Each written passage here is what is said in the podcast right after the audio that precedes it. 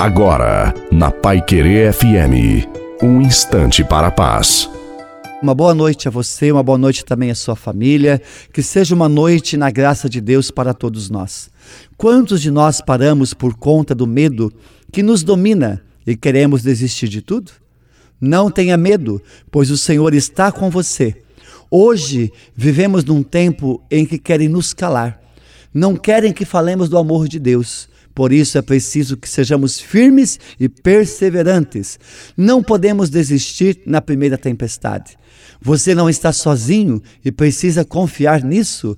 A partir de hoje, nada de medo. A partir de hoje, tenha confiança, tenha perseverança na caminhada, porque Deus está contigo.